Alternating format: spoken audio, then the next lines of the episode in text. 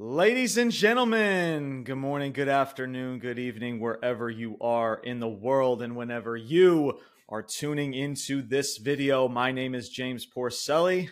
I'm Brian Thomas. And welcome to another episode of Ruthless Talk. Oh, as this show is, by the time we're recording this, SmackDown just went off the air not too long ago.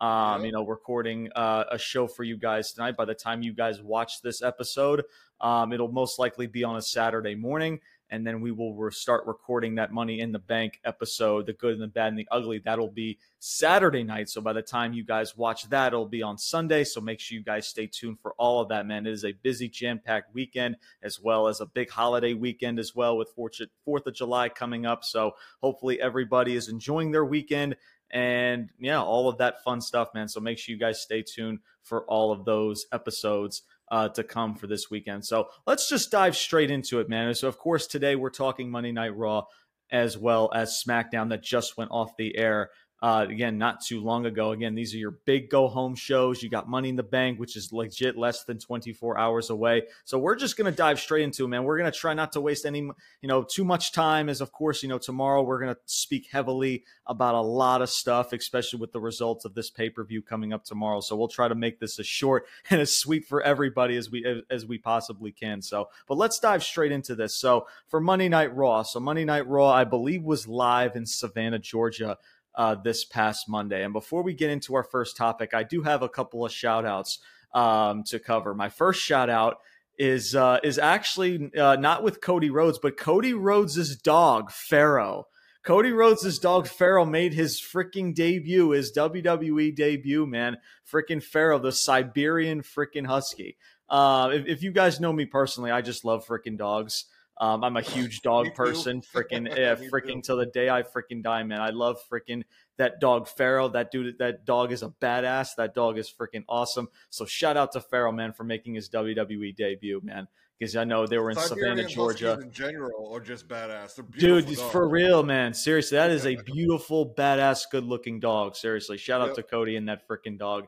Um, as of course, like you said, uh, like I was saying earlier, they were in Savannah, Georgia last night. So I'm sure Cody was like, yeah, he's he's making the show. Like he's he's making his debut, man. So that was really awesome to see. Got the one of the biggest pops for me uh, watching that show this past Monday. So shout out to Pharaoh, um, as well as the Rhodes family, of course.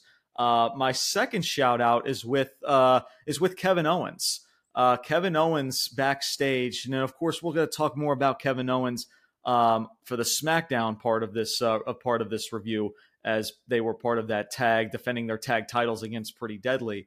But he was in a funny backstage segment um, with Imperium and Gunther, as pretty much the whole focal point was about Matt Riddle and like you know freaking uh, Sami Zayn interrupts like you know stop like oh don't get upset like you know you guys know why we're here and Kevin Owens is like no, I, I, why, why are we here? Like, and Sami Zayn's like, you know why we're here? It's like, he's like, because they attacked Matt Riddle. He's one of our friends. Like, He's like, oh, we, we care about Matt Riddle. He's like, oh yeah, you you hurt Matt Riddle. What is? and that's what he gets yeah. amplified. I know we've had like our our uh, you know for justified reasons about this new character change that's going on with Kevin Owens, but that shit was freaking comedy gold, man. It was just, and in that yeah. moment, it just worked really well, and that shit was pretty funny. So shout out to Kevin Owens because that was just really funny. Like, just like, oh, he's like, oh, oh, we care about Matt Riddle. Oh, yeah, yeah, you broke his ankle. What's wrong with you, man?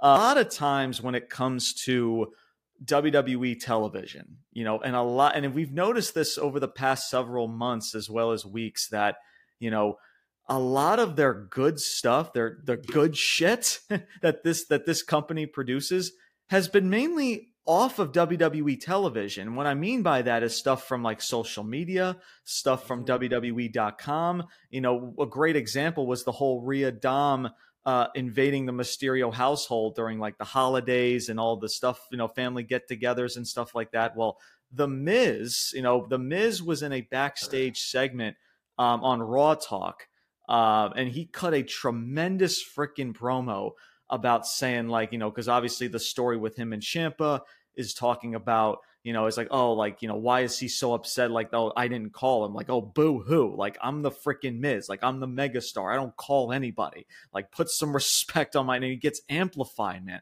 I love when wrestlers, Brian, just get amplified. You don't see that a whole lot from wrestlers nowadays, and I just think that that's just freaking tremendous. So shout out to the Miz. And, and if you guys have not seen that freaking uh, have you if you guys have not seen that promo man please go back and watch it. I highly recommend it, it's the most entertaining part of, than any part of the show seriously. Like put that shit on the show man. Come on dude. Seriously. And then my next shout out is with carmelo hayes um, and i'm going to explain why as we're going to get to that in just a second. But brian your thoughts about um, you know I, and i know i'm and i don't know if you've seen the promo uh, backstage from raw talk but your thoughts about you know lately you've seen a lot of entertaining stuff not really even coming from WWE television. They're coming from pretty much off of social media or off WWE.com. So your thoughts in, in regards to all that? I know I've I've spoken a lot to start this show, but I'll let you get your first words in, man. Your thoughts about all that? Yeah, I haven't seen that promo specifically, but just eh, you know, speaking in general about things outside of like Raw or SmackDown. Um, I mean, yeah, that that's kind of you know what you know the direction wrestling and, and the world and all of entertainment is heading into. And um you know it, it it's it's good and bad man. I mean it, it can definitely feel like oversaturation of shit. And uh um you know from my aspect uh, still you know kind of being a little old school it, it kind of makes if there's so much of everything it, then nothing feels special. Um so you know there's that drawback of it too but then also it allows these these wrestlers um to to further build and and and and change and develop their character and and and also yeah. you get a, a, glimpse into who they really are as a human being um yeah so so that's that could be a positive as well so i mean i, I see both sides to it um but that's definitely the future and i mean you can't stop it so um, yeah, I, I, say, well, it's there. I mean, yeah, utilize it. Uh, you know what? Why not? Um, I mean, sh- another great example is, um, well, two of them. Um, uh, shit, the Briscoes and the Hardys. Um, yeah. Uh, you know, specifically um, um, Matt Hardy with like the whole broken gimmick and, and, and all that stuff. The broken gimmick, yep. Mm-hmm. Yeah. Um, so absolutely. I, I mean that that whole broken thing, I mean, put definitely put Matt back on the map and kind of the Hardy Boys in general. I mean, because they were, uh, you know, at one point, you know, they they've gone through the troubles and you know whatever, and they were, you know, kind of irrelevant and gone from the wrestling scene. You know, so uh, it can be used uh, really, really well um, if used correctly. You know, so yeah, absolutely. Yeah, for sure, man. I'm telling you, guys, WWE put this shit on the show, man. I, I listen. I like the fact that they put some of this stuff on social media to further tell stories and, and develop characters. I think it's tremendous. But but like we we watch these shows and just how inconsistent they are and how nothing really flows and gels well. If you put some of these segments in these shows, man, that can take things up tenfold. You know, sure. it's one thing to promote your social medias and all that stuff, man, but these shows are these are weekly segment worthy, man. You know, like the Miz and stuff with Carmelo Hayes, and I'm going to get into that in just a second when we talk about Monday Night Raw as well as his in-ring debut. But yeah, man, freaking WWE, man, get your head out of your ass, dude. These these segments are television worthy, bro. Come on, man. You know, golly. But anyway, let's let us dive in and get in, get into our first segment. Get into get into Raw. Um, yeah, I wanted. I, I had a few shout outs here for WWE stars, but uh, I wanted to go old school a little bit here. Um, you know, I've mentioned on here I'm a big fan of Dark Side of the Ring. Uh, the show's just really, really well done. Uh, but their latest episode was of JYD, Junkyard Dog. Um, dude, I remember this guy. Uh, literally, Hogan was my introduction to wrestling. Right, he was, you know, as a as a five year old kid. Um, you know, he was he was he was every every five year old kid's guy back then, you know. Uh, but for me, it was Junkyard Dog was number two, man. Um, you know, watching the the Dark Side um, documentary on him, man, there's something to say about kid. Like I can remember, I, I like really remember this as a kid, like seeing him on TV, and this I, I remember him a li- very, very, very vaguely of his end of uh, Mid South wrestling. So it was mostly WWE stuff, which was not by far his best work at all. Um, but what you know, as a five year old kid, man, like seeing somebody like that and the way he interacted with kids, um, there's just something with like with, with children. They just they're able to sense right the the genuineness of of somebody and the care, and you could see that with Junkyard Dog. You you could mm-hmm. feel it. Um, so yeah, it, it's you know his of course. I mean, the show's Dark Side of the Ring. These are based on wrestlers that you know have reached some level of stardom. Um, and I've spoken on it here about it before. Um, man, you go back into the territory days and when he was in the Mid South, uh, the fans and, and, just the way wrestling was in general, like and the kayfabe and all that. Uh, dude, it was a different time. I mean, it was the Wild West. Um, you know, Bill Watts, who he worked for, uh, and this is you know maybe lore or whatever, but to some degree legit. Like really, his only rule for his wrestlers was you know the boys get together after show, they go out to a bar drinking, right? Well, if you lose a fight in public, you know, at a bar, then you're fired because I can't use you as as a as a wrestler, as a talent. Um, so these guys were legit fucking badasses, man. Like, uh, and there's so there's some crazy stories, um, you know, with Junkyard Dog. Uh, but I just wanted to give a quick shout out, man. The the dude was really, really great in his time, and he's one of those guys. Like, unfortunately, given the time that he was a star, much like a Ron Simmons or uh, Butch Reed or Koko B. Ware or Rocky Johnson. Um, you know, because of, of reasons you can probably imagine, they they never reached the heights they could have or should have because they were that freaking good. Um, so just uh, yeah, quick shout out to JYD, man. Rest in peace. Yeah, I was gonna say absolutely. Rest in peace to the junkyard dog. Of course, it's well yeah. past my time, but you guys know how well I keep up with research in regards to you know you know guys from the 80s the 90s and all that stuff man so yeah i know the junkyard dog very well i, I went back i've seen his work and stuff i haven't seen the uh, dark side of the ring I, I need to i need to get caught up with that type of stuff man i know i'm sure they do i've seen clips on you know social media and stuff and they do a tremendous sure, sure. job with those entire documentaries and, and, TV series and all that stuff. I've seen a few of like um, I think it's called uh, biographies, like WWE biographies that they do on A and E. Um, they do a tremendous job as well yeah, with fantastic. a lot of you know both present and past wrestlers. Um, so you know that definitely it definitely adds another layer in regards to being a fan of somebody. You know, you really dig deep into their personal lives and stuff. You know, and, and really get to know the wrestler um, in a good way. You know, um, yeah. and yeah, no, it's really, yeah, but yeah, very, very well said, uh, Brian. Very, very well said in regards to the junkyard dog. Rest in peace to him and shout out to the, shout out to the legend himself. That is the junkyard dog. So, but let us get into our first topic when it comes to Monday Night Raw. I can shoot the shit with you, Brian, and talk about WWE legends and Junkyard Dog. Unfortunately, we have to review what what, what is known as yeah. the fucking shit show. Uh, that is Monday Night Raw. But let us dive straight into this. So, our first topic that I want to mention, of course, um, involves Cody Rhodes and Dominic Mysterio. Um, so obviously, of course, Dom or Cody Rhodes as well as Dominic Mysterio, they start the night off. They were face to face. Cody Rhodes calls Dominic a scared little boy. You know, for the most part, you know, Cody or of course, you know, Rhea Ripley's out there. You're, I guess, what what what's the title now called, Brian? What's just the WWE with the World Women's Championship, I believe yeah, is what it's yeah. called, or something like that. Yeah. Nothing important involved with her, so she's just attached. Which, if again, that's what it feels like. She's just attached to the hip with Dom and whatever Dom is doing.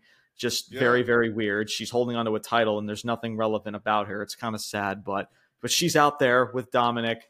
Um, they're about to walk off, so Rhea and Dom walk off the ramp. Cody's trying to bait Dom to get in the ring and pretty much start a fight. Like, hey, let's not wait till let's not wait till London on Saturday. Let's just do this right now. Dom storms onto the ring apron, and you can literally I don't know if you're a good re, uh, good um, reader of lips, Brian, but you can tell like Dominic's just like fuck this, man.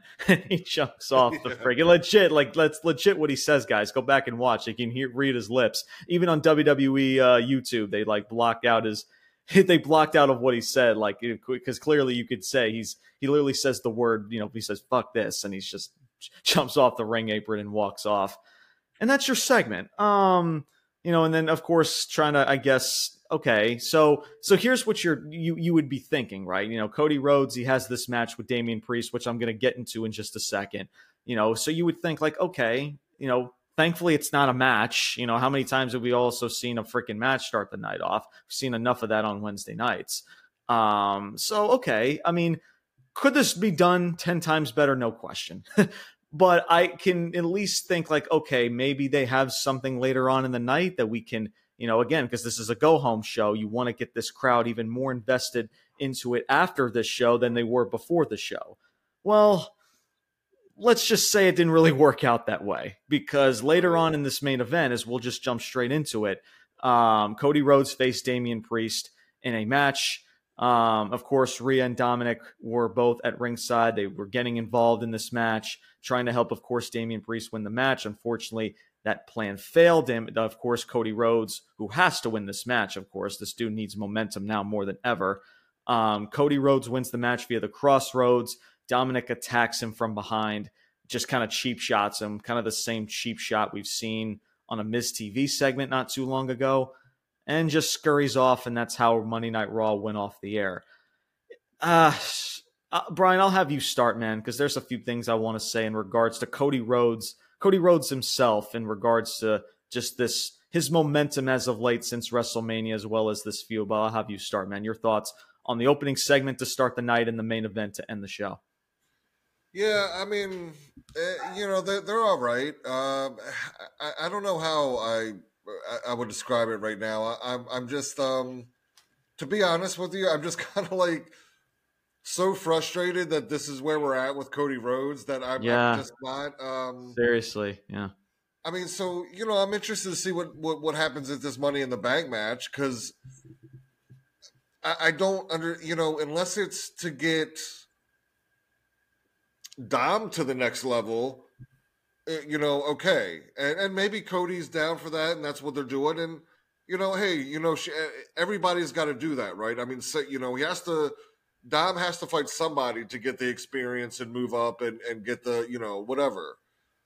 But just with Cody's story and the hard times, like this just doesn't fit. Like, because yeah. to me, and I, I, I would, I think I would speak for most of the wrestling universe, you know, coming from Roman Reigns and Brock Lesnar, Dominic Mysterio is not hard times in any way whatsoever. So, how you're continuing that story with Cody, uh, you know, we had talked about it here. You know, I, I, don't know. Does does Brock come back here at Money in the Bank and attack Cody and you know set that up?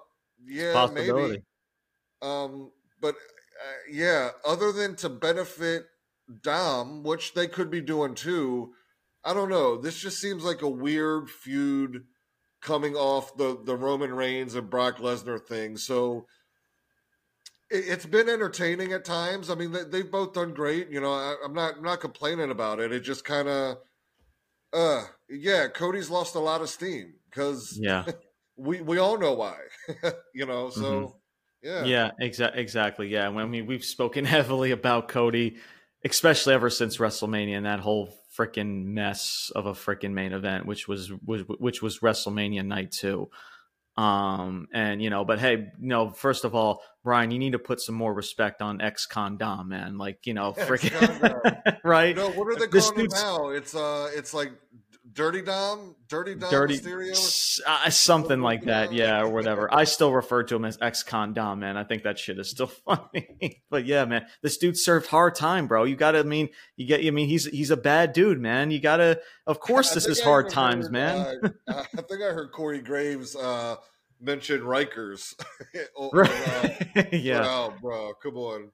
Yeah, yeah. No, in all in all seriousness, man. Look, it, it look, this feud it's definitely it's definitely has not progressed at all. And and I was fine yeah. with it because hey, at least we're getting some semblance of a story because you weren't getting that from Cody and Brock. I mean, all Brock has just done is just attack this motherfucker for no reason at all because they don't have a story yeah. because they knew that they effed up at Mania. You guys know that whole jazz. If you want to hear our thoughts about that, we've spoken heavily about that. All, all the all the shows from from from WrestleMania or at the end of WrestleMania from you know the Raw after WrestleMania and all the way to Backlash and so on. So if you guys want to go check that out, because we'll sound like a broken record at this point. But but in in regards to Cody, man, it's just the momentum is definitely gone. Sure, he's getting cheers. He's still slightly over, but that's just that's just of how the testament of how good Cody Rhodes is.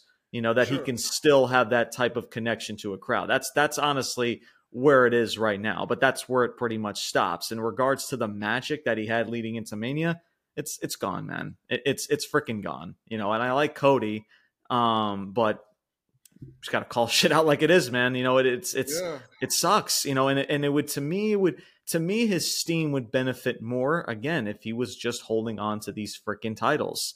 You know, it, it would just make more sense of his you know just where he's at in the company because it's just like you know he's supposed to serve hard times. He's supposed to finish the story. Uh, you know from what i'm told this dude is going to be facing roman reigns once again at wrestlemania 40 you know and finally defeating roman reigns. But again is it going to be the same feel that he that the moment that he should have gotten at wrestlemania 39 i highly doubt it, it especially the the road that he's going right now yeah, no, I'm, I'm sorry, man. It, yeah, it's just yeah. it's just not there, man, and it sucks. By the way, shout out to Cody Rhodes. Today is actually his birthday, so shout out to, to oh, Cody. He, shout out to the American Nightmare himself.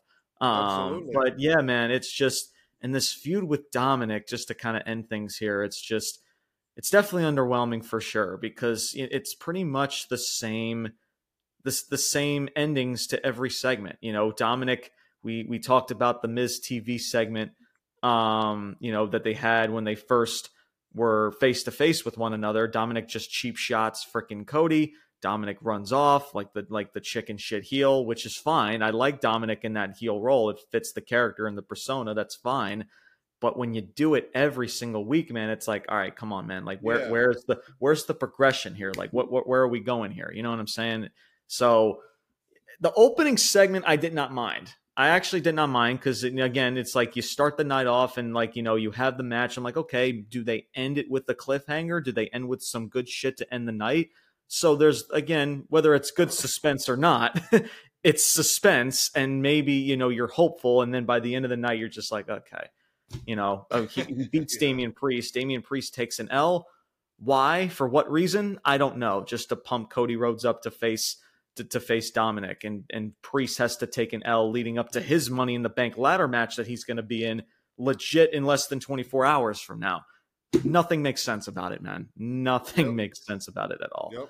And that's really all I got, man. So obviously, Cody is probably going to win this match. Um, is because it's it's a filler type of a feud. So that's why I can't really I can't really bash it too much of it, Brian, because it is a filler type of a feud because we all yeah. know at the end of the day, it's Brock is most likely going to come back. He's going to assault freaking Cody or whenever it is. It could be tomorrow night. Um, and set up another match for SummerSlam, a rubber match, maybe in a stipulation or some sort. Who knows? But we know it's coming. And hopefully, finally, this Cody and Brock shtick is finally done, and, these two can just both freaking move on. Um, like hopefully we can get an answer to why it started and it ends all in the same right. Yeah. It's like you know, finally it's like we get to like the it'll be like the final like go home show to SummerSlam, and finally you get the explanation. Yeah, yeah. it's just ah, uh, it's just it's just a mess, man. You know, and this yep. it's just it's it's ridiculous. And, and and again, I'm not going to repeat myself in regards to how this relates to Roman and his title reign, but I'm not going to get that, man. You guys know how we both feel in, in regards to that. So, but let us move sure. on into this next topic. Um, the next topic I have, of course, um, involves another Judgment Day member, and that's Finn Balor.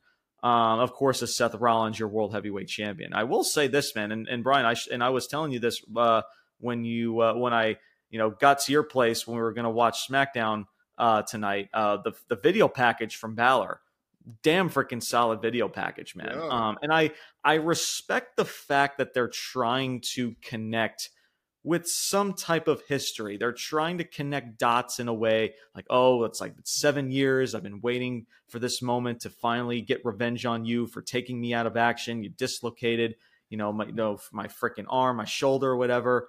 and you know I've been waiting to pounce at the most. So I, I, I can appreciate that in that aspect.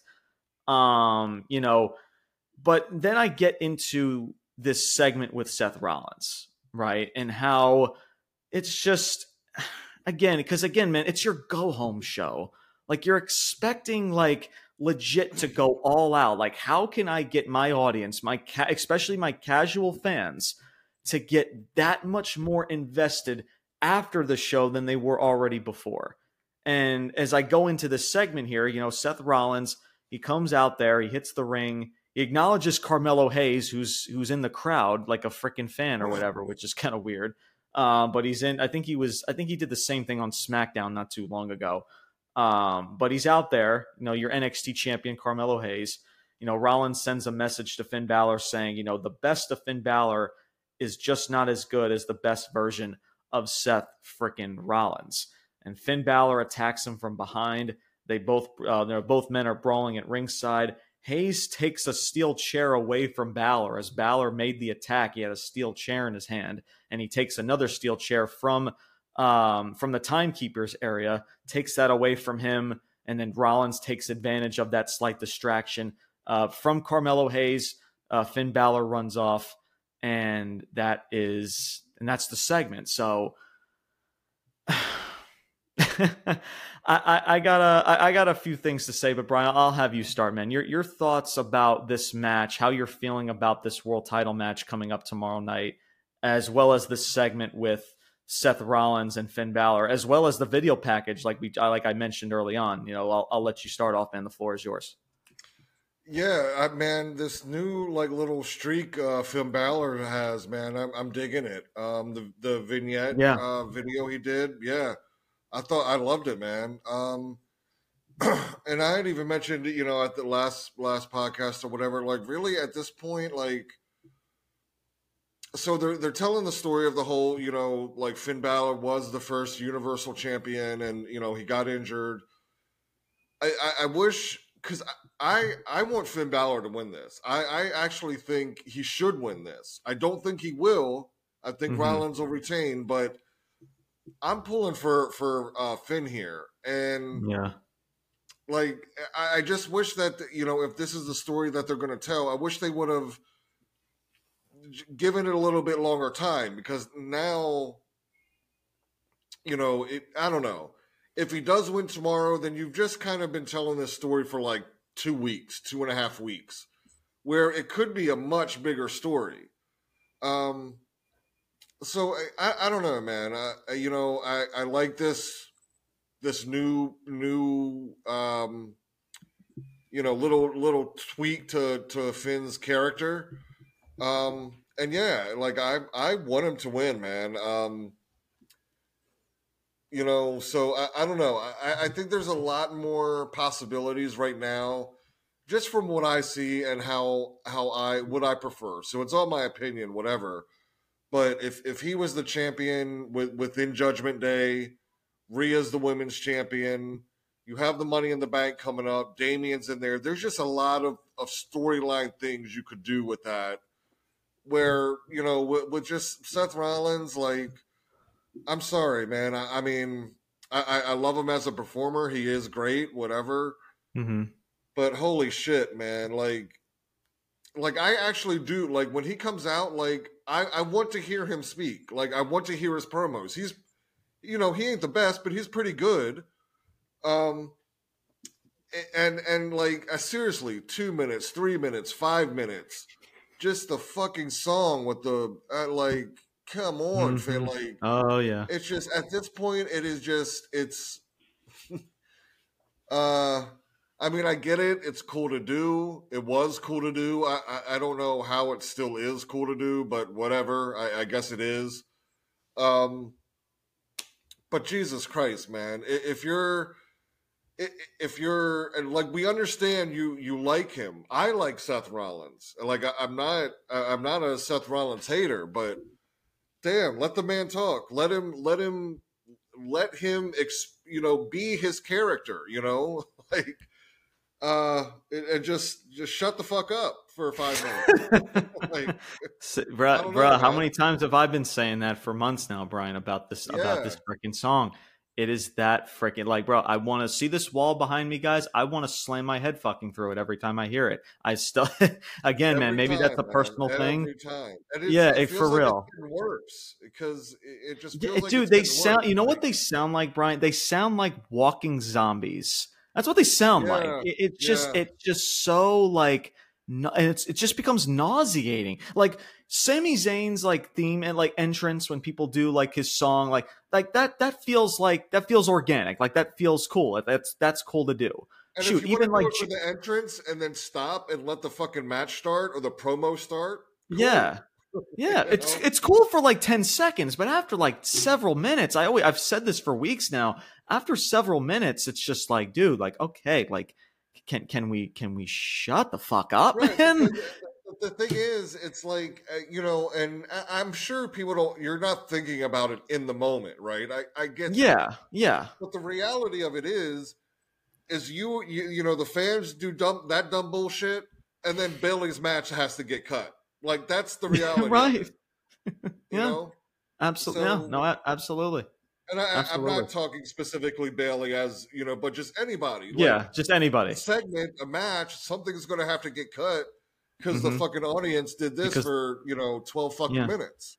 Like, yep. Yeah. Mm-hmm. and and guess what though, Brian? The the company, freaking Triple H, Vince McMahon, they all they love that shit, bro, and they are gonna continue to shove it down everybody's freaking throats. Oh, listen to this song. Join the harmonization, everybody. Oh, whoa. like oh my god. Yeah. Jesus Christ! I, by the way, I I don't know if I've told anybody this, and Brian, I've told you this. I actually just bought tickets for Monday Night Raw. Monday Night Raw is going to be in Charlotte in September. Um, it'll be my first event. I have two tickets, so I don't know who I'm going with yet.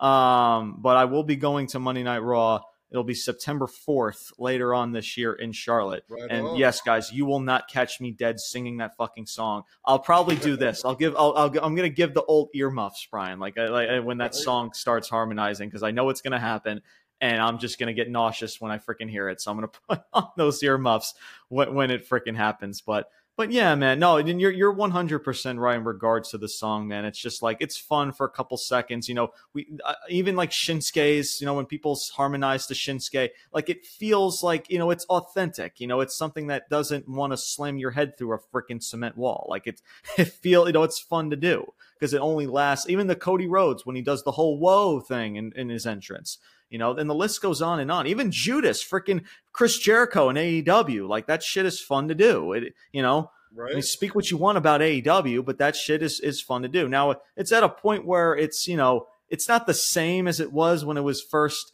hyped up when it first started, but still, it's still fun to do. I'll I'll sing Judas any day of the week over this freaking whatever that theme song right. of Seth Rollins is any freaking day of the week. But but yeah, man. Um, and, and in regards to what you said about Finn, uh, before we get into our third and final topic here with Monday Night Raw. Look, I it does suck that Finn Balor is in this situation because, like you mentioned, man, it, this mean streak that he's got going on, and there's a whole lot of mean streaks that we've seen. It We've seen it from Austin Theory.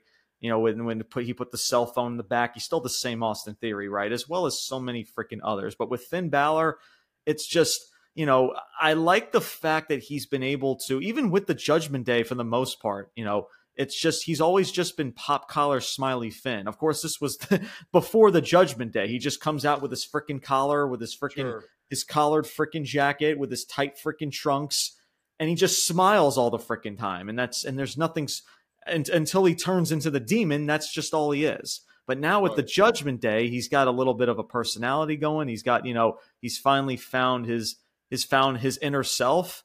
And it seems like he's now found that again with this whole mean streak. He kind of found it a little bit with the Prince character in NXT.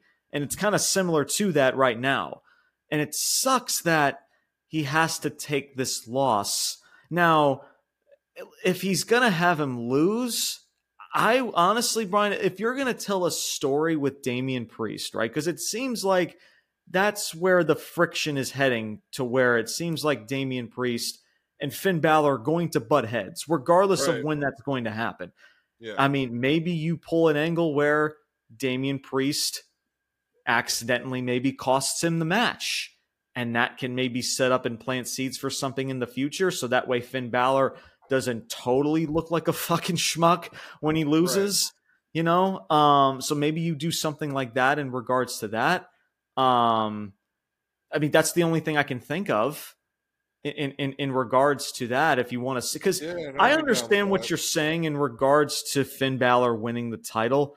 But if you're going to tell the story with Damian, I don't think that shit needs a title. To be quite honest with you, because and I and I told and I mentioned this to you as well not too long ago before we watched SmackDown early on. I said what I wanted, what I want to see, what I would love to see is a Drew McIntyre return and he returns and he beats the absolute living shit out of Seth Rollins.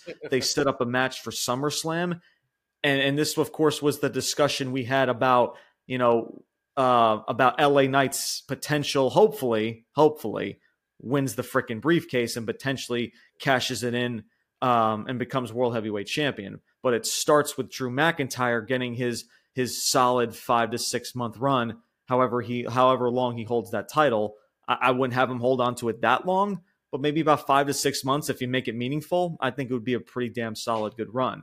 But sure. that's where I would honestly would turn to, because because and and because you know you have the attack from Drew, Damian Priest cost Finn Balor the match, so again, so that's what you know. that's because that's the thing too. It's like how many times we've seen a pay per view or even just a title match or just any match on a weekly show. They lose the match, and it's just like, okay, where where are they going from here? Well, now you have somewhere to go with both men. Finn Balor has something with Damian Priest, and now you have Drew and Seth Rollins. That's personally the way I would go in, in logic and you know with with with booking aspect of it, just thinking long term ahead.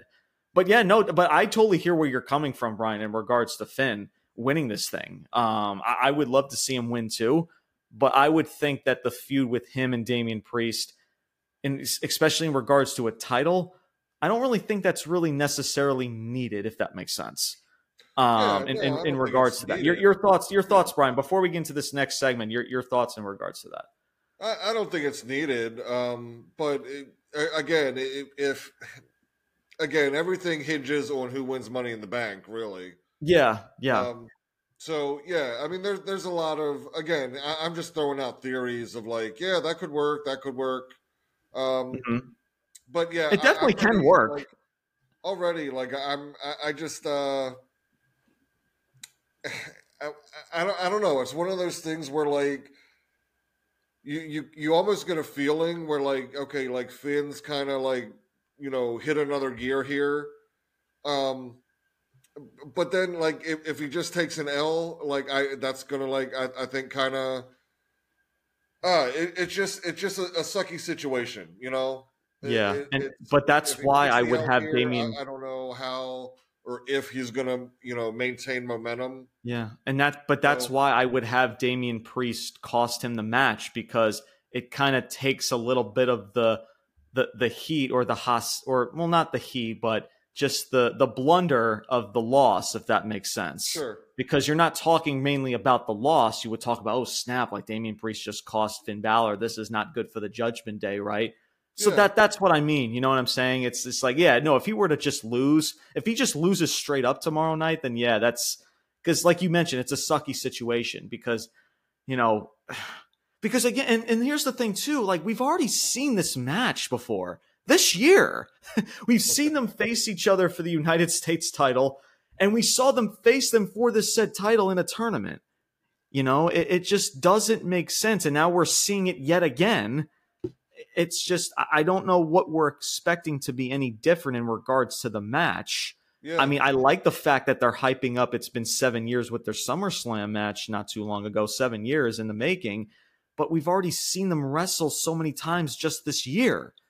So, you know, it's just like, you know, people can just go back and just watch matches from later on this year. It's just like, wait a minute, like, what's what's so special about this if they've already faced each other before? It's just that's also kind of weird too in a way. But um, but yeah, man. Well, I guess we're gonna find out tomorrow night, man, and we're gonna sure. save a lot of thoughts and we're gonna save a lot of time in regards to uh, that match as well as the Money in the Bank ladder match because I'm sure that's gonna tie a lot of things, like you mentioned, Brian, in regards to the result and everything as a whole in regards to uh, this pay per view coming up. But let's finally get into our final, our third and final topic before we get into Monday Night Raw, and that is with the women's Money in the Bank ladder matches. There was, I believe, it was called a summit, like a women's Money in the Bank ladder match summit. Pretty much all the ladies, pretty much just being out there talking shit to one another. Trish Stratus had the best freaking line of the night. She goes on to say she her, her attention is faced towards Becky Lynch.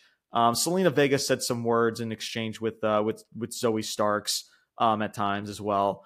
Um, but Trish Stratus goes on to say, like, I can't call you a little girl because Trish Stratus reference everybody as just little girls. Like, I'm the legend, I'm the woman in this match because winning is just what I do. I'm Trish freaking Stratus. Freaking love Trish Stratus, man. I, I and listen, I, I can understand why people would have something against Trish Stratus, but guys, like, is Trish Stratus that much worse than what you know? Like, because again, if it, without Trish Stratus, like, what, like, what are you getting? It's just like, oh, it's like you should be saving this time for your other women, you know, eh, for your other women in your division. Well, they're not. No, no one's giving them the time of day. You know, it's just, and that's the unfortunate situation. I hear where people are coming from, but if you're going to give me Trish Stratus cutting freaking promos like that and doing tremendous, and she's on the show for the most part. It's not like she's showing, it's not like she's pulling a Brock Lesnar, Brian. She's showing up yeah. one week and then we don't see the dude for another two to three weeks. She's been here pretty consistently. So, hey, yep. props to Trish Stratus, man. She, seriously. So at least she's there. She's trying to tell the story with Becky. So props to her in regards to that. So I don't want to hear any any bullshit in regards to being part time because she's been pretty darn consistent ever since she's made her return. Um, or pretty yeah, since yes, uh, yeah, I can say since she's made her return from WrestleMania, turning heel and all that and all that jazz, right? But she goes on to say, uh, I can't call you a little girl talking to Becky Lynch. She's like, I can't call you a woman because you're a man or whatever. just like it's just again, man. Again, I always say this too when it comes to promos. It's just the way that people say these promos. It's not what they say, it's just how they say it.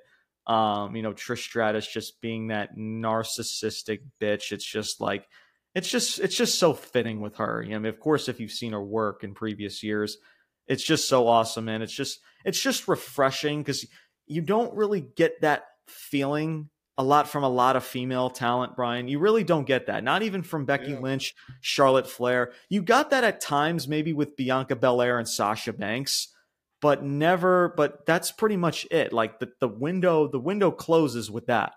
Um, but freaking Trish was freaking phenomenal in that line. Just to give a little shout out as well to Trish Stratus. Um, but yeah, so Becky Lynch pretty much she's like she didn't even say a word. She just walked straight up to Trish and just freaking just punches her straight in her freaking mug. Everybody starts brawling. Um, and I freaking Brian, I can't stand this spot, man, where everybody's on the outside, they're all punching each other just to do what? To set up for a suicide dive. Here, I'll catch you. Let's punch each other. Oh, is she coming over the top? Okay, here she comes. Oh my god, it's just yeah, it looks yeah. so bad. Like it if does. you've seen it once, you've seen it once, man. You've seen it all. It's just it's I just I can't stand that shit. It just looks so. F- Again, man, this is where I, I don't like using this term, but that's how it makes it look pretty freaking fake. I'm sorry.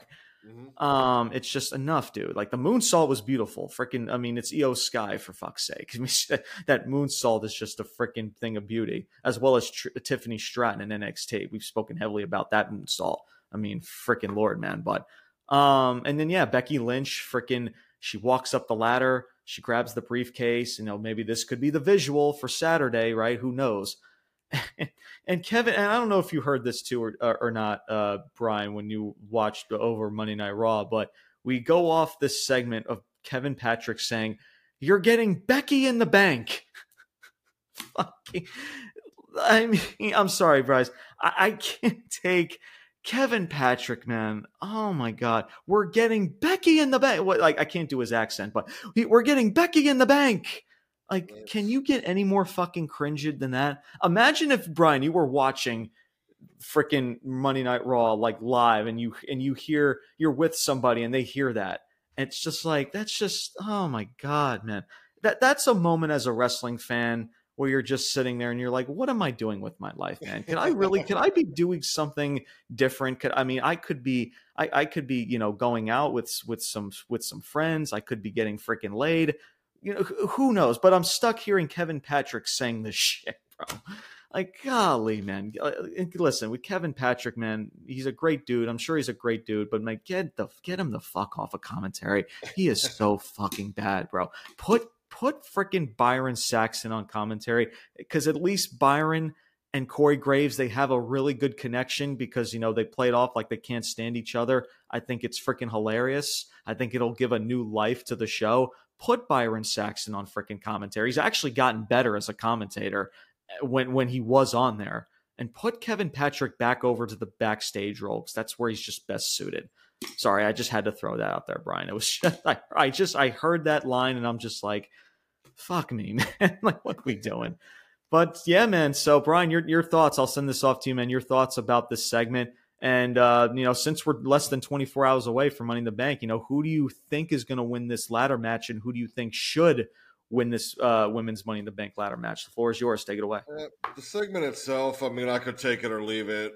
Um, yeah, I'll, I'll, keep this short, man. I mean, I, I think what should happen, I think Iyo and Bayley should be the last two in there. Yeah, um, and obviously mm-hmm. one of those win, you know, one of those women are going to win it. Um, and you know, the, the money in the bank doesn't have to be cashed in like immediately. So I think that would be a great for you know they're the last two in there. One of them wins the the money in the bank, and then they're in a feud coming out of that. Uh, you know, I think that'd be perfect. But I think they're going with Becky Lynch. I, I think that's who's winning it, and fuck. that's all I got to say.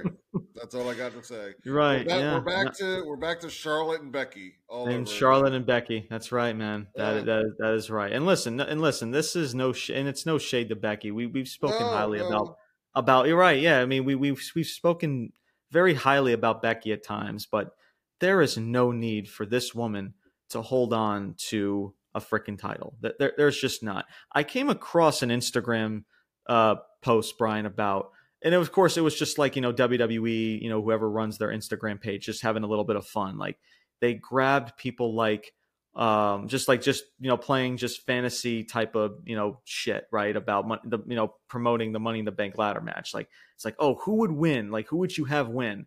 And it's people like Cena, The Rock, Hulk Hogan, freaking Ric Flair, freaking all the big names from today and and and from yesterday, Seth Rollins, Roman Reigns, and I'm just like, none of them, because they don't need the. T- You're talking about all of these dudes in their prime, like the Money in the Bank ladder match, all these big names.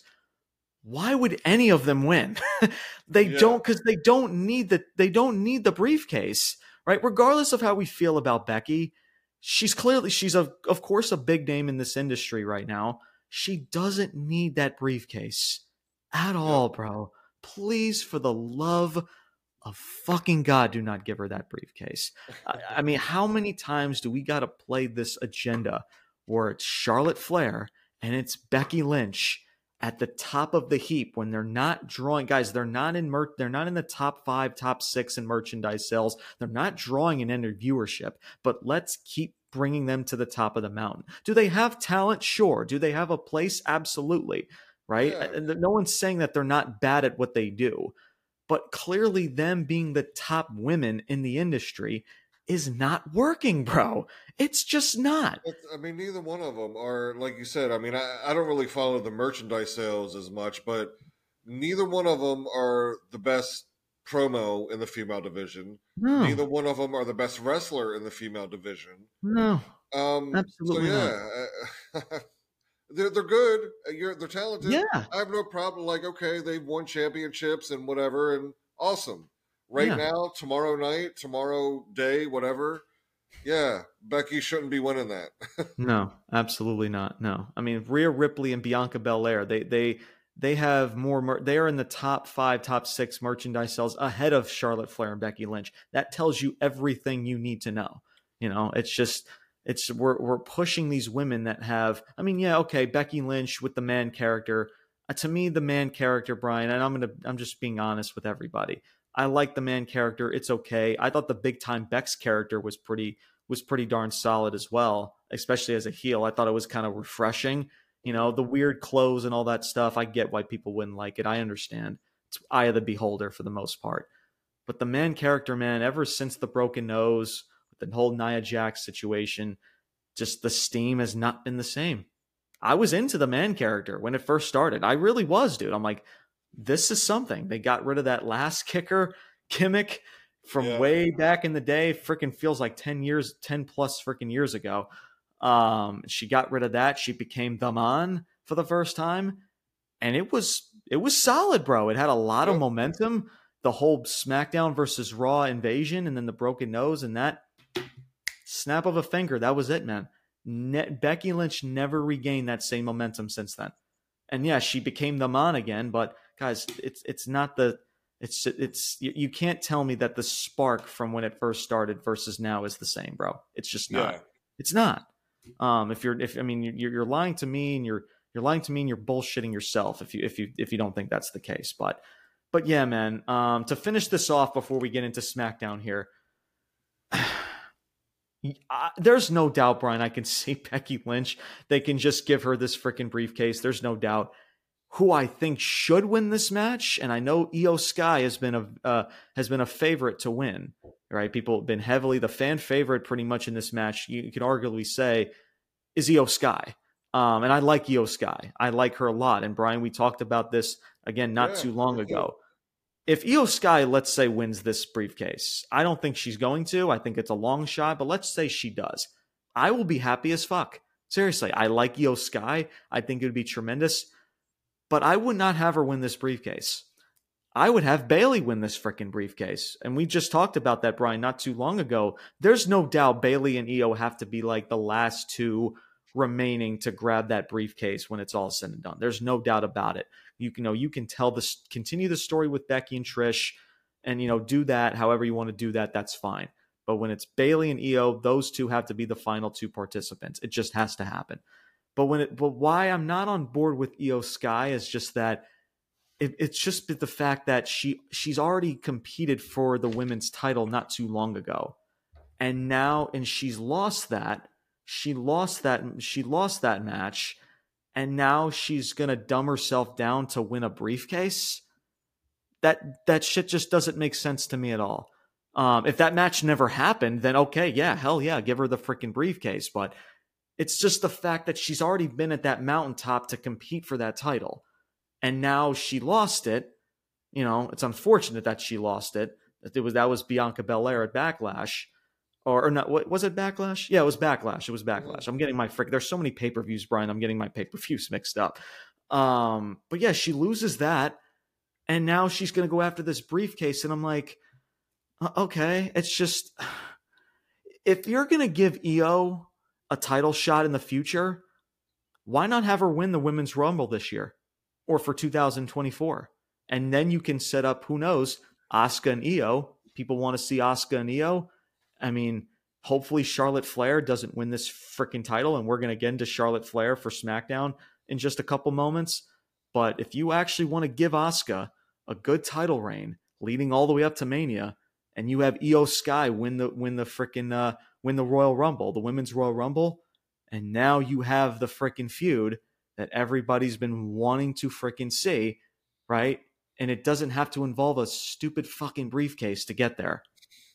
So they I'm just no saying, way in hell just... though WWE if if Iyo oh they're not in the bank eh, by come SummerSlam or come Royal Rumble next year, she's not relevant and the one oh no WWE oh, is not gonna it, nope. it would not it would not shock me in the slightest if by the time we do get to the Royal Rumble she's pretty much an afterthought it would not yep. shock me at all um she's just another like a Kairi Sane you know if people remember Kairi Sane now she's mm-hmm. wrestling in New Japan you know much love and shout out to Kairi Sane and just another Japanese wrestler that just comes and goes in this company. It's unfortunate because these these women have such talent in a place, and Iyo Sky, her entrance and everything of her work in NXT, and they just I don't know, man. It's just something about these international um, talent they just don't want to just give the rocket to. That includes Asuka, and she's holding a title. You know, it just it makes yeah, it just makes no sense, man, at all. But those are our thoughts in regards to Monday Night Raw. The rest of the show, man, it's just like it's just another just another whatever, man. Just stuff that doesn't even need to be talking about. And again, you had Shayna. Oh no, not Shayna. Excuse me. You had Ronda Rousey and Raquel in a match. You had Bronson and freaking Ricochet and Nakamura. That's just another. They were involved in another match, which again, they've already been in freaking two to three other matches. There's nothing else to talk about in regards to that. Bronson looked like he was a bouncer at a really bad freaking strip club. Uh, I mean, this dude, he's like, look, he legit looks like a straight up bouncer at a local dive bar. like, fuck's sake. Yeah, it's just, I don't know, man. I gotta make myself laugh, man. I'm sorry, but, uh, but yeah, man, that is pretty much Monday Night Raw and everything that we've wanted to cover up. At least everything in regards to uh, the Money in the Bank pay per view uh, for this coming Saturday. So that is everything in regards to Raw. Now, uh, before we get into SmackDown, I know today is usually the day when we cover our top five wrestlers of the week. We are going to save that for tomorrow night's show uh, when we do cover Money in the Bank. So we're going to cover Money in the Bank, the good and the bad and the ugly, and then we will give you guys our top five wrestlers of the week. So we're going to hold that off for today, and we'll save that for tomorrow's show. So without further ado, let's jump straight now into SmackDown.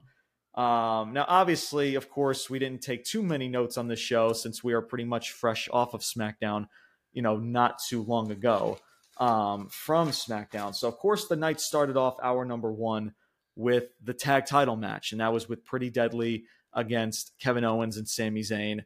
Um, match for the most part was was not bad.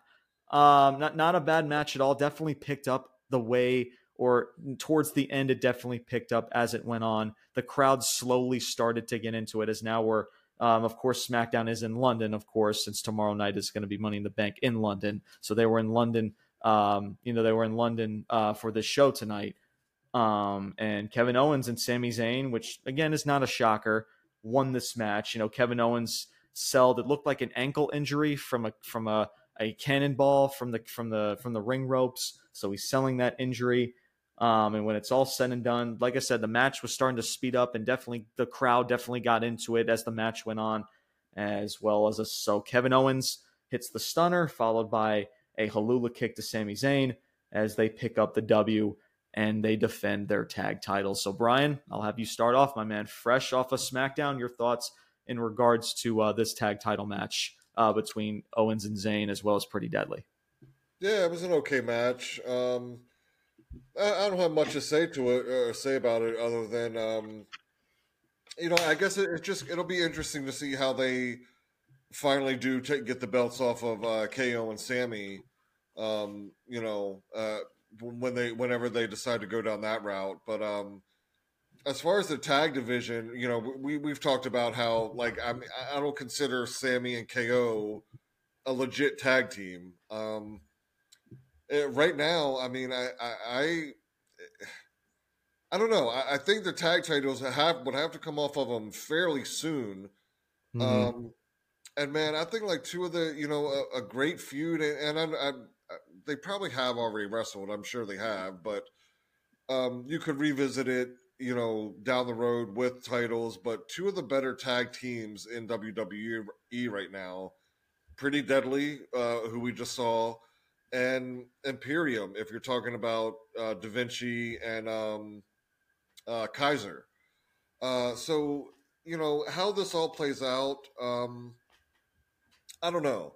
And I don't know how long you're going to keep them tag team tit- tag team champions, but yeah, man, I, I'm I'm kind of at this point honestly ready to see you know them back as singles wrestlers and you know, give me a give me a feud between Imperium and Pretty Deadly. You know, I'll, I'll take that, man. Yeah, no, absolutely. Um, I'll I'll make this short and sweet for the most part because I do want to get into this uh, this women's title match as well as uh, the Bloodline segment, which was your main event segment to end the show. So I'll try to make this as short as sweet as I can here. Look, it sucks, man, because like with Pretty Deadly it just doesn't make sense on how already they're already being put into this title situation. Like they legit just made their main roster debut. Like how long ago, Brian? I want to say it's been well over about two, maybe two months. Well, no, maybe maybe less than two months. I want to say somewhere around there. Would you say? Probably. Mm, something like that. Yeah.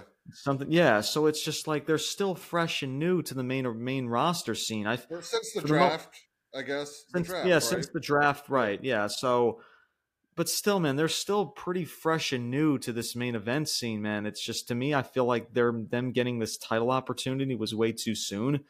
Um, and I don't think the match did any that much harm to them. I think it just comes comes down to where okay, now where do they go from here? They just lost the big title match in the in the middle of the SmackDown. It's now, especially in in London, which is where they're or their home country of England, which is where they're from.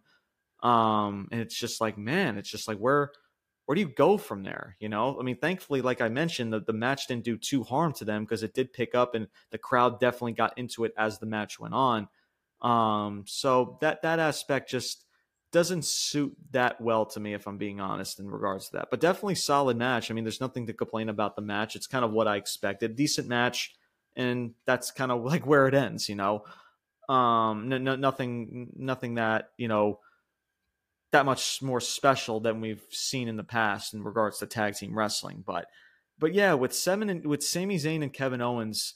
Um, it's going to be interesting, you know, who takes the titles away from them when they when the titles are, are taken away from them because you would think that you know it just sucks that this this tag division Brian is so irrelevant. that's just why I, that's why I really don't mind even pretty deadly is because you know like yeah somebody yeah. needs to get the belt the, belts need to come off of KO and, and Sami and they need to be with a tag team and in a tag team division and tag team one 100 100 percent 100 percent um, and there's no doubt you're right. It's just it's just figuring out when or how you can get these titles off of them.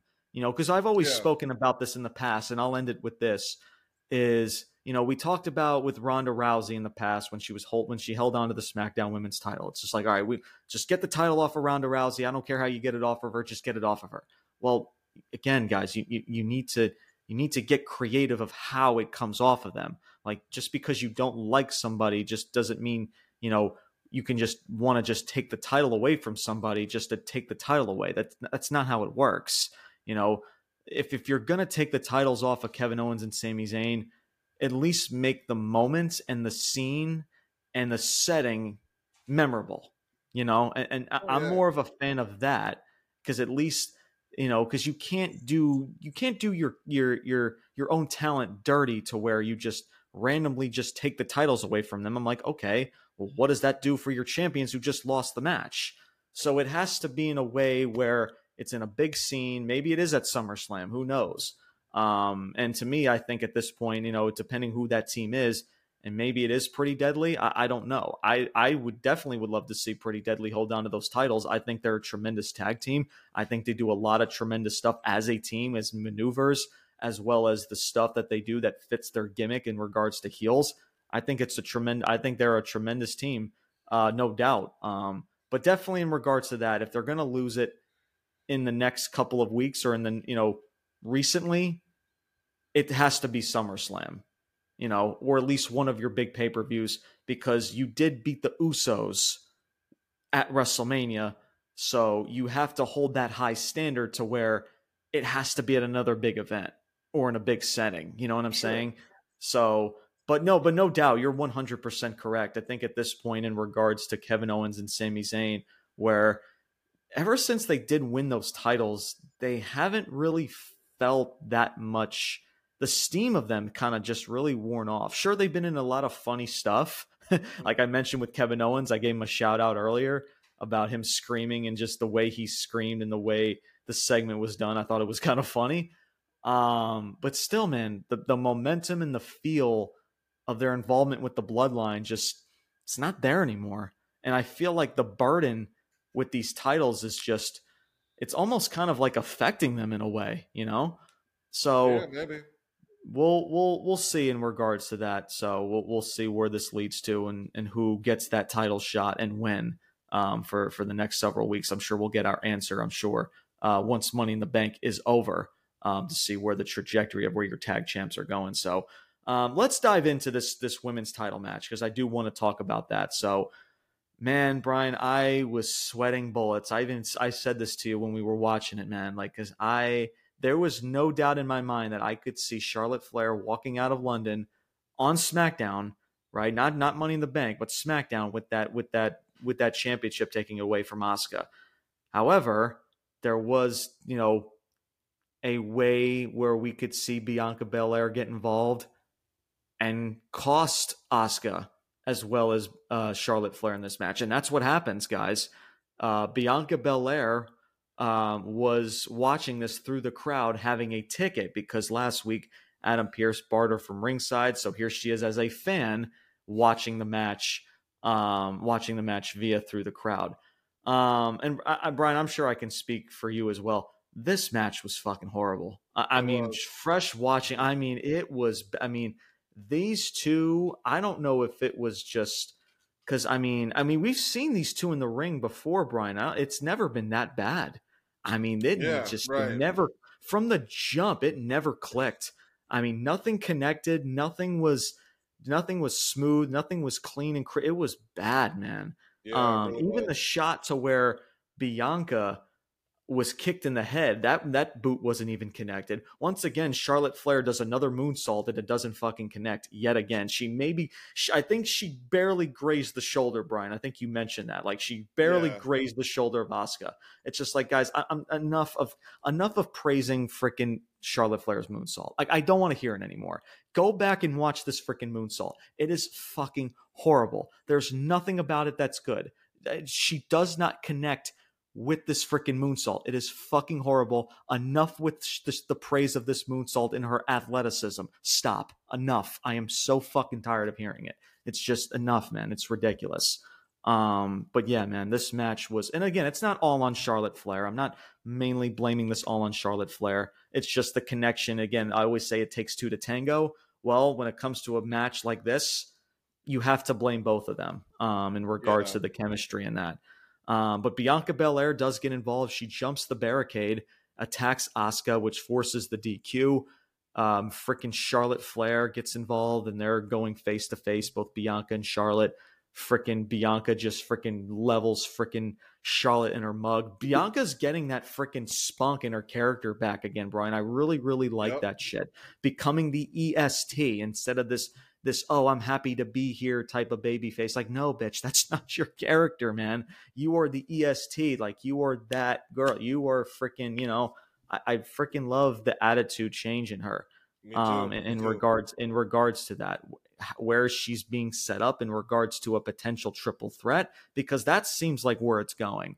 Um as bianca belair stood tall she delivered a kod to asuka as well as charlotte flair onto the announce table Bianca Belair. She's twirling that braid. She's standing tall on top of that announce table, man. So, Brian, I'll let you start, man, because I'm sure you got a lot to say in regards to this match. Because you, uh, because me and you both, you know, at you know, in the same room at the same time, saw this match, you know, go down and how awful it was. So I'm sure you got a lot to say. So the floor is yours, my man. Your thoughts about this match as well as post match afterwards, um, in regards to all three of these ladies.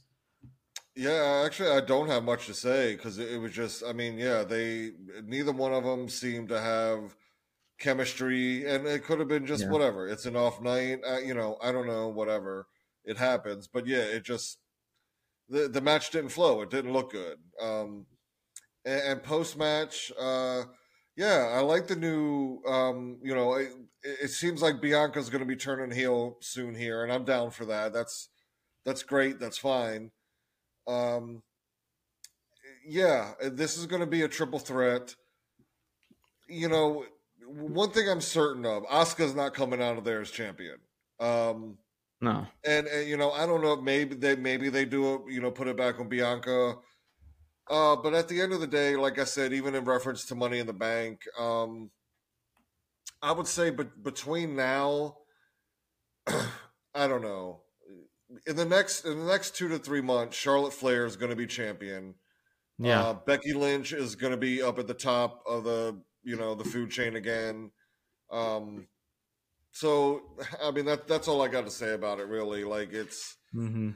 Mm-hmm. yeah, this whole thing seems just set up to, you know, sometime relatively soon, Charlotte Flair is going to be champion. So, Yep. okay, so be it. like that's that's I give up. That's kind of where we're yeah, it's kind of where we're at now, man. It's just like we just expect it. It's just like, all right, let's just get it over with, man. Let let's just let's let's let it happen so that way we can bitch and freaking and, and just trash it. Just you know, just let's just get it over with, man, because we know it's gonna freaking happen at some point. And that's what I mentioned, you know, not too long ago when Charlotte Flair made her return and you know made the match official three weeks ago. It's just like I literally said, like, is this a freaking joke? Because we're leg- I, I know where because we know where this is going, man. Regardless if it was on SmackDown tonight, regardless if they for I don't know if they do it at SummerSlam or whenever they freaking do this yeah, this triple threat match, the result is going to be the same. You're going to get Charlotte Flair, Charlie Flair 15 time, man. That's what you're going to get. And you're going to, they're going to give it to you and you're to fucking like it regardless of, regardless of how you feel. You're to sit there with your wooden bowl and spoon and you're to freaking enjoy that shit, bro. And they're to force Charlie Flair and her freaking, and her freaking face on all the billboards and all the posters and all the commercials. And you're just to freaking soak it in and enjoy it, bro and you know eight years man eight plus years we've we've made this experiment with her and nothing nothing has changed about her. Nothing has changed about you know the character. Nothing has changed about how the fans feel about her. Uh, it's just it's been the same old charlie flair. Nothing has gotten better and we keep doing the same experiment. You know we we we we take her off tv for about a month or two so that way the fans get a chance to miss her right? You know she's like oh it's like let's let's you know, let, let me let me leave for about a little over a month so that way i can make a grand return i get a nice little cheap pop so people can they get a chance to miss me right? Yeah no bitch that's not happening. It's not happening man. Um but yeah we'll we'll see about that. We'll we'll save we'll save all the the the the rage and all the hype and all the freaking all the stuff that we need to say when that moment happens. But uh but thankfully it did not happen tonight because i was ready to say a lot of shit if it did happen tonight. But that all of that is going to be, I'm sure, is going to be saved for another day. So, but let us finally get into this final segment, which involves the bloodline. Um, so, of course, the bloodline ends the show as the Civil War has officially begun. Of course, Roman Reigns, along with Solo Sikoa and Heyman, they all hit the ring, center of the ring. Roman Reigns, you know, he's cutting the promo, talking about, listen, you know, you know, I'm giving I'm giving my cousins, you know, I'm another chance to come into this ring to apologize, to acknowledge your tribal chief, and let's end this once and for all. And the first thing I said, man, well, damn, dude, they they kicked you in the face. I don't know how any more clear they need to be in regards to like I think the apology and all that stuff is done. Um, and right as I say that, the Usos hit the ring. They hit the ring. They're walking up the rampway, and that's what Jimmy Uso says on the microphone. He's like, "Listen, you know, we're done with the acknowledging. We're done with the apologizing." You know, and when they talk about threatening Roman Reigns potentially being pinned, you know, and they they kind of hint at the fact that he could be pinned because it's been however long or how many days since Roman Reigns has been pinned. So maybe that's part of the story is going to happen that Roman Reigns could get pinned. Of course, he's not winning. Um, of course, he's not. You know, he's going to still be holding the titles, but that portion of Oh, him yeah, never yeah. being pinned could potentially happen. Um, will it? Who knows? It remains to be seen. But you know, and they they their final uh, their final words were, you know, listen, I, I like I don't even want to be tribal chief. You know, of course, Roman Reigns was talking to Jey about you being the next tribal chief when Roman Reigns is long and gone or whatever. You're the next in line, and Jey's like, I don't want to be tribal chief. It's like, hey Jimmy, do you want to be tribal chief? Like, heck no, man, I don't want to be tribal chief. The way they just cut promos, by the way, I said it briefly when I was watching it. It's just it's just awesome, man. The Usos Yeah. are just freaking fantastic. Um, and they hint, well, maybe there's a certain um, I, I don't I forgot how they referenced uh, Solo um, as like Yeah, the the dummy or the buffoon. Yeah, I can't remember it either. Uh, but he referenced of him maybe so and so would be also would want to take that role as the tribal chief, and they do this like the whole looking over to Solo Sikoa in the corner. And Roman Reigns starts just bursting out laughing. He's like, he's like like solo, like this guy being the tribal, just nah, stop, man. Like, what are we doing here? And then, all, and then he turns to look over to Solo Sikoa, and Solo Sikoa is giving him like the mean, nasty freaking stare. Yep. Like the it's like Roman Reigns just looked at freaking death in his eyes. He's like, oh shoot, I must have messed up. And then he kind of tries to play it off, like, just shut your mouth, man. What are you doing?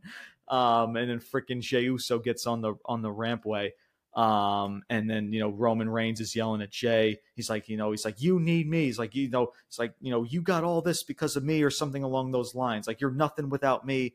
And you see Solo Sikoa in the in the corner. Like, and, and who knows? I mean, Brian, you saying like, dude, they might do the turn now. Like, because we expect, like, at some point, regardless of how we feel, Solo Sikoa could potentially turn on this dude as well.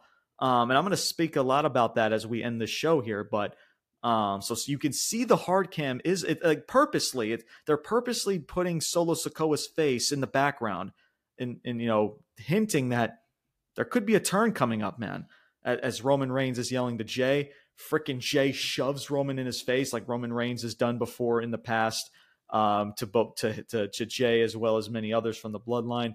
Jimmy Uso delivers a super kick, and the brawl is just freaking on. All four of these men are brawling from the ring officials officials are trying to break it up or security i should say all try to break it up as the show goes off the air with all of these dudes just brawling uh, brawling and just going to blows at one another. Obviously we've seen this before brian in regards to segments ending with like a brawl segment like oh snap like this is this is just a taste of what you're gonna get tomorrow night or tomorrow afternoon in, in london right? Um but in regards to this situation, you know, we haven't seen a whole lot of physicality with the bloodline itself. We saw the super kicks, of course, and the turn from Jey Uso, but never in terms of that, like that much physicality. Right, right. So, in regards to that, like I think it, it, it in the story, the story, it's at its point to where, man, like I just want to beat the living crap out of you, man. Let's just go to blows, man. Like you know, freaking, I'm, I'm gonna deliver the first shot, like boom, like let's just freaking do this. I'm, t- I'm not even gonna wait till Saturday. So I I I like that in that aspect that you can kind of connect with that that it would make sense of why they would want to brawl in that moment. Um, so decent way. Um, could we come up with better ways to end the show? No question. um, but hey, man, I, I, I don't. It, no harm, no foul. No no harm, no foul at all. I, will freaking I'll freaking take it. So, um, Brian, man, your thoughts of, about uh, the bloodline, your feelings about this tag uh, this tag match, and the way that the show went off the air. Yeah, the way it went off the air, uh, loved it. You know, kind of just you know them brawling. Um, yeah, good way to go off the air.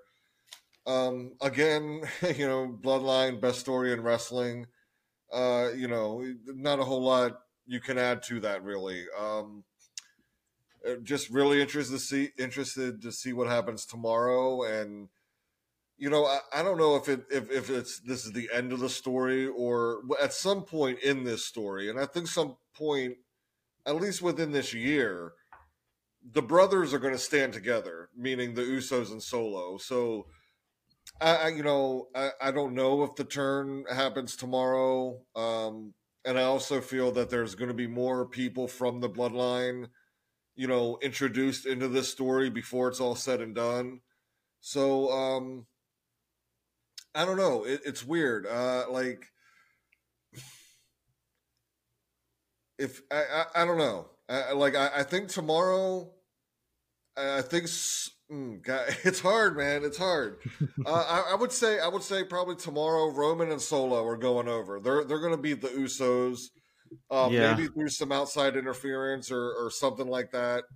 Um, but yeah, so you know it's it's right there. Like, could the turn happen tomorrow? Yeah, but I, I don't think so. But eventually, we're going to see Solo standing side by side with the Usos, no doubt. Yeah, um, it, it's definitely hinting that you yeah. know, and it and it kind of sounds familiar to a promo that was cut by Cody Rhodes that was leading up to WrestleMania, to where he legit says to Roman Reigns' face, you know, you're going to be pretty much a chief without a tribe because Jey will leave you, Jimmy Uso will leave you, Solo Sikoa will leave you too, and Paul Heyman will just become an advocate again.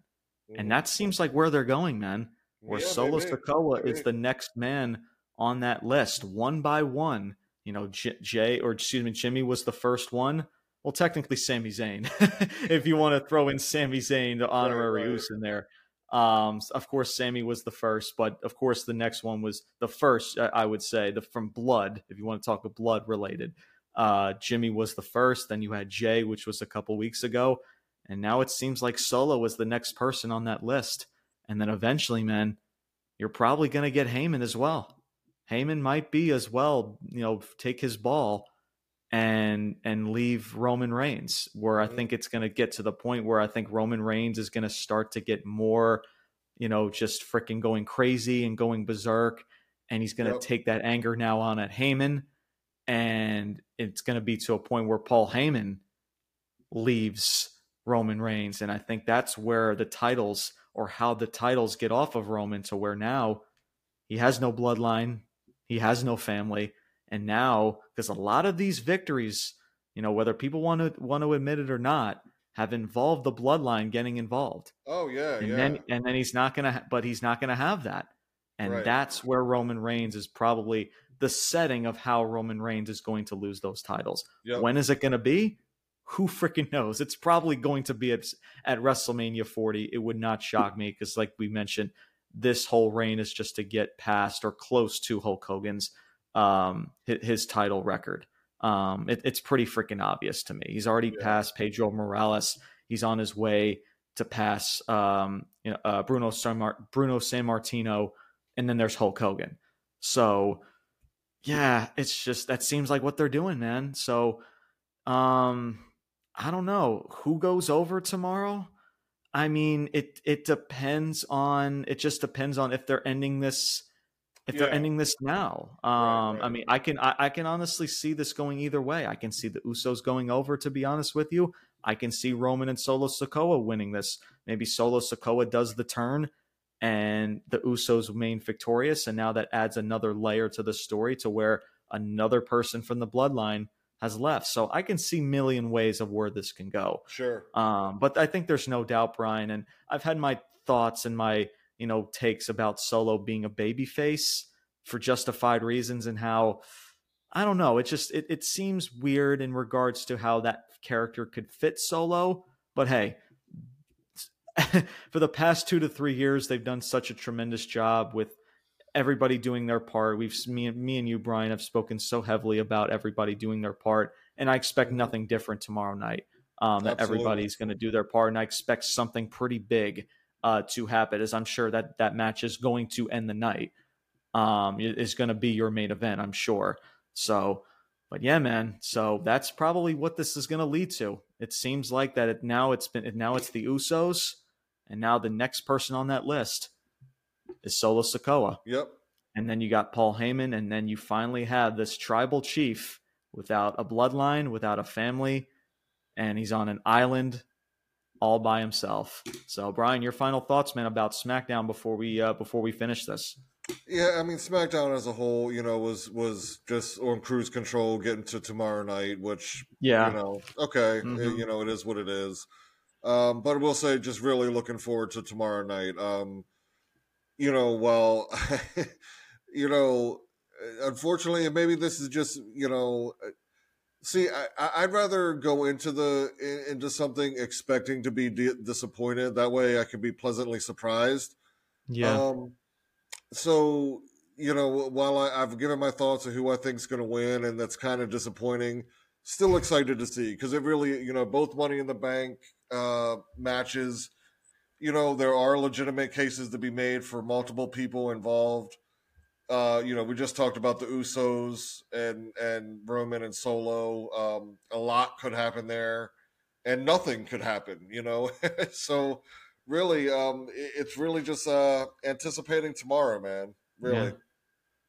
We are here, man. Money in the Bank yep. is here. It's either going to be a nice, smooth sailing ride, or it's going to be one bumpy, uncomfortable one, man. It's going to be, it's going to be one of the two, and it's going to go down tomorrow. And your boys are going to be here uh, tomorrow night to talk all about it. So, that is going to do it, uh, guys, for today's episode. We try, I try to try to finish this up as soon as possible. Um, you know, I wanted to keep this nice and short because we're going to talk a lot about the pay per view tomorrow. But uh, as you can see, you know, when we when we talk about professional wrestling, you know, an hour turns over a little legit over an hour. So, but hopefully you guys enjoyed this episode. Hopefully everybody enjoys the pay per view uh, tomorrow night. Make sure you stay tuned for our review tomorrow night uh, with the good and the bad and the ugly, as well as our top five wrestlers of the week. Make sure you guys follow us on our social medias, join our Facebook group, follow us on Instagram and TikTok. That is ruthless underscore talk. And make sure you hit that notification bell so that way you do not miss a single